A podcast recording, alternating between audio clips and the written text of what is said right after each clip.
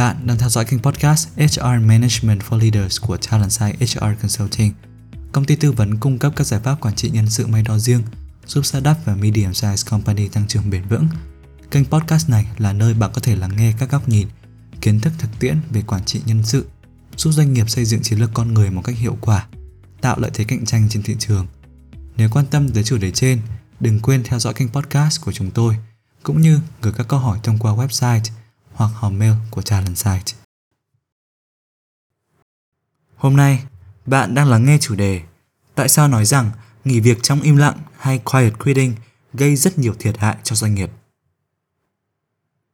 Song song với việc rất nhiều trang thông tin, diễn đàn đưa tin về cụm từ đại khủng hoảng lao động trong hơn một năm trở lại đây, khái niệm nghỉ việc trong im lặng hay quiet quitting cũng dần được phổ biến, thậm chí được ví von như cuộc cách mạng nghỉ việc trong tư tưởng của người lao động. Cùng chung động cơ với nghỉ việc trong im lặng ám chỉ việc người lao động từ chối thực hiện các nhiệm vụ nằm ngoài mô tả công việc và đầu tư ít trí lực vào công việc. Những nhân viên nghỉ việc trong im lặng vẫn hoàn thành những nhiệm vụ chính của mình, nhưng họ không đi làm sớm hoặc làm thêm giờ, không tham gia các buổi họp hoặc hoạt động không bắt buộc. Thoạt tưởng trào lưu này không phải là một vấn đề to tát đối với doanh nghiệp, bởi lẽ những nhân viên này vẫn hoàn thành những đầu việc chính được giao phó, họ chỉ không nỗ lực hết sức mình.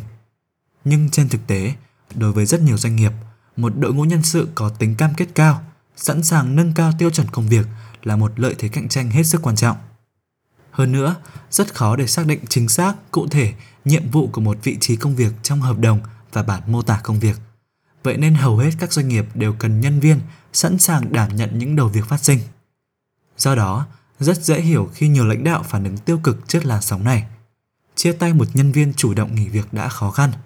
việc giữ chân một nhân viên có tư tưởng nghỉ việc trong im lặng lại càng gây hại hơn, bởi những nhân viên khác trong đội nhóm buộc phải đảm nhận thêm phần việc của họ. Chưa dừng lại ở đó, nếu việc đảm nhận những công việc bên ngoài mô tả công việc được coi là chi phí mà nhân viên bỏ ra, thì ở những tổ chức có văn hóa lành mạnh, những chi phí này sẽ được đền bù bởi phúc lợi, cơ hội thăng tiến và mạng lưới quan hệ xã hội mà nhân viên nhận lại. Phong trào nghỉ việc trong im lặng xuất phát từ sự thiếu cân bằng trong chi phí mà nhân viên bỏ ra với lợi ích mà họ nhận được. Nhân viên được yêu cầu làm việc chăm chỉ hơn nhưng không được đền đáp tương xứng. Trong bối cảnh kinh tế bấp bênh hiện nay, việc bỏ việc hoàn toàn là lựa chọn không khả thi đối với rất nhiều người lao động. Vậy nên, phương án nghỉ việc trong im lặng lại càng trở nên phổ biến. Nhưng tín hiệu tích cực đó chính là lãnh đạo hoàn toàn có thể giải quyết những nguyên nhân gốc rễ của nghỉ việc trong im lặng thông qua việc tự thực hiện và tổng hợp các nghiên cứu đi trước. Tạp chí Harvard Business Review đã đề xuất 3 chiến lược dựa trên phương pháp luận khoa học sau đây dành cho các nhà lãnh đạo. Chiến lược đầu tiên, hãy xác định lại nhiệm vụ cốt lõi cho nhân viên. Thông thường, nhiệm vụ cốt lõi của một nhân viên sẽ được mở rộng dần theo thời gian. Nhưng sau hơn 2 năm doanh nghiệp chiến đấu với đại dịch, những yêu cầu công việc nâng cao trước đây đã nhanh chóng trở thành yêu cầu tất yếu đối với nhân viên ở thời điểm hiện tại. Khi phúc lợi nhân viên nhận được không tăng, thì chắc chắn họ sẽ cảm thấy mất cân bằng trong công việc. Do đó, đây là thời điểm thích hợp để quản lý điều chỉnh lại nhiệm vụ cốt lõi để phản ánh chính xác đâu là những khía cạnh thiết yếu trong công việc và đâu là những yêu cầu nâng cao. Từ đó, quản lý có thể tập trung động viên nhân viên làm thật tốt những nhiệm vụ cốt lõi và cho phép nhân viên có thời gian tái tạo năng lượng ngoài công việc. Chiến lược thứ hai đó chính là lắng nghe và đầu tư hơn cho nhân viên. Nhân viên sẽ nỗ lực hơn trong công việc và tích cực tham gia vào các hoạt động khác tại nơi làm việc khi họ được hỗ trợ bởi tổ chức, và tổ chức cần bắt đầu bằng cách lắng nghe nhân viên. Lãnh đạo không chỉ cần dành thêm thời gian để kết nối với nhân viên, lãnh đạo còn cần khuyến khích đội ngũ quản lý nắm bắt được tâm tư và nguyện vọng của nhân viên và đảm bảo quản lý có đủ thời gian và đủ nguồn lực để làm điều này một cách hiệu quả. Mục đích của lắng nghe không chỉ là thể hiện sự thấu cảm đối với nhân viên. Lắng nghe thực sự yêu cầu doanh nghiệp thu thập các dữ liệu định tính và dữ liệu định lượng trong nội bộ để hiểu được nhân viên cần gì để gắn bó hơn với nơi làm việc. Các công cụ phân tích nhân sự có thể hiển thị chi tiết các yếu tố thúc đẩy thành tích và mức độ hạnh phúc của nhân viên. Đồng thời, các cuộc trò chuyện trực tiếp như phỏng vấn giữ chân nhân viên cũng có thể cung cấp những thông tin chi tiết then chốt về trải nghiệm của nhân viên.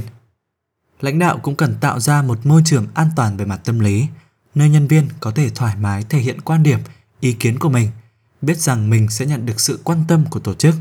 và chắc chắn những vấn đề mà mình bày tỏ sẽ được lãnh đạo để tâm và hỗ trợ giải quyết. Sau cùng, mỗi nhân viên đều có những nguyện vọng khác nhau. Người thì quan tâm đến cơ hội phát triển sự nghiệp tại doanh nghiệp,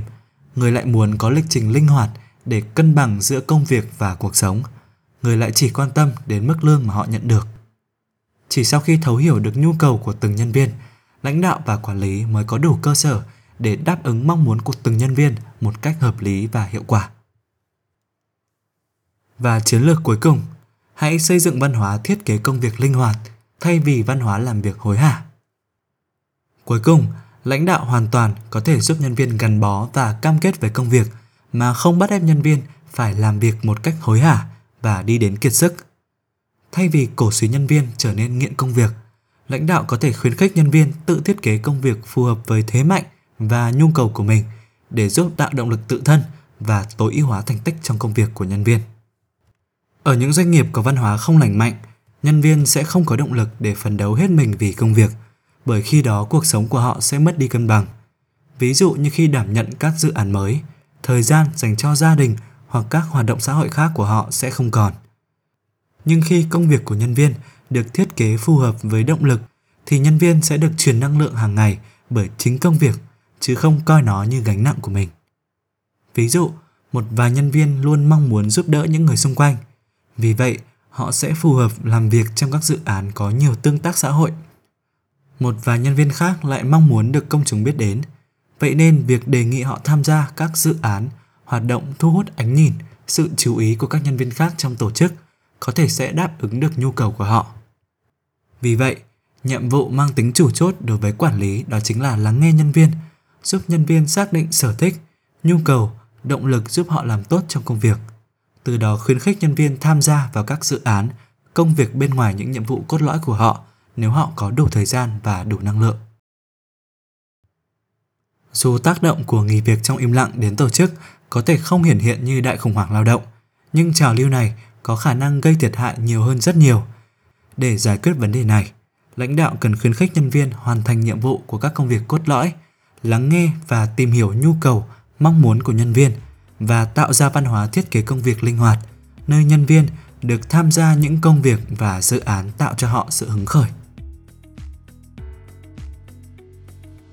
Cảm ơn vì đã dành thời gian lắng nghe và tham khảo podcast của chúng tôi. Bạn biết đấy, dù là tìm kiếm cơ hội tăng trưởng, triển khai chiến lược mới hay tập trung giảm thiểu chi phí vận hành hoặc chuyển đổi hoàn toàn văn hóa doanh nghiệp, bạn đều cần một đội ngũ tài năng có tính cam kết cao để hiện thực hóa các mục tiêu trên. Nếu cần bất kỳ sự hỗ trợ nào để giải quyết các vấn đề liên quan đến nguồn nhân lực, đừng ngần ngại liên hệ với chúng tôi thông qua website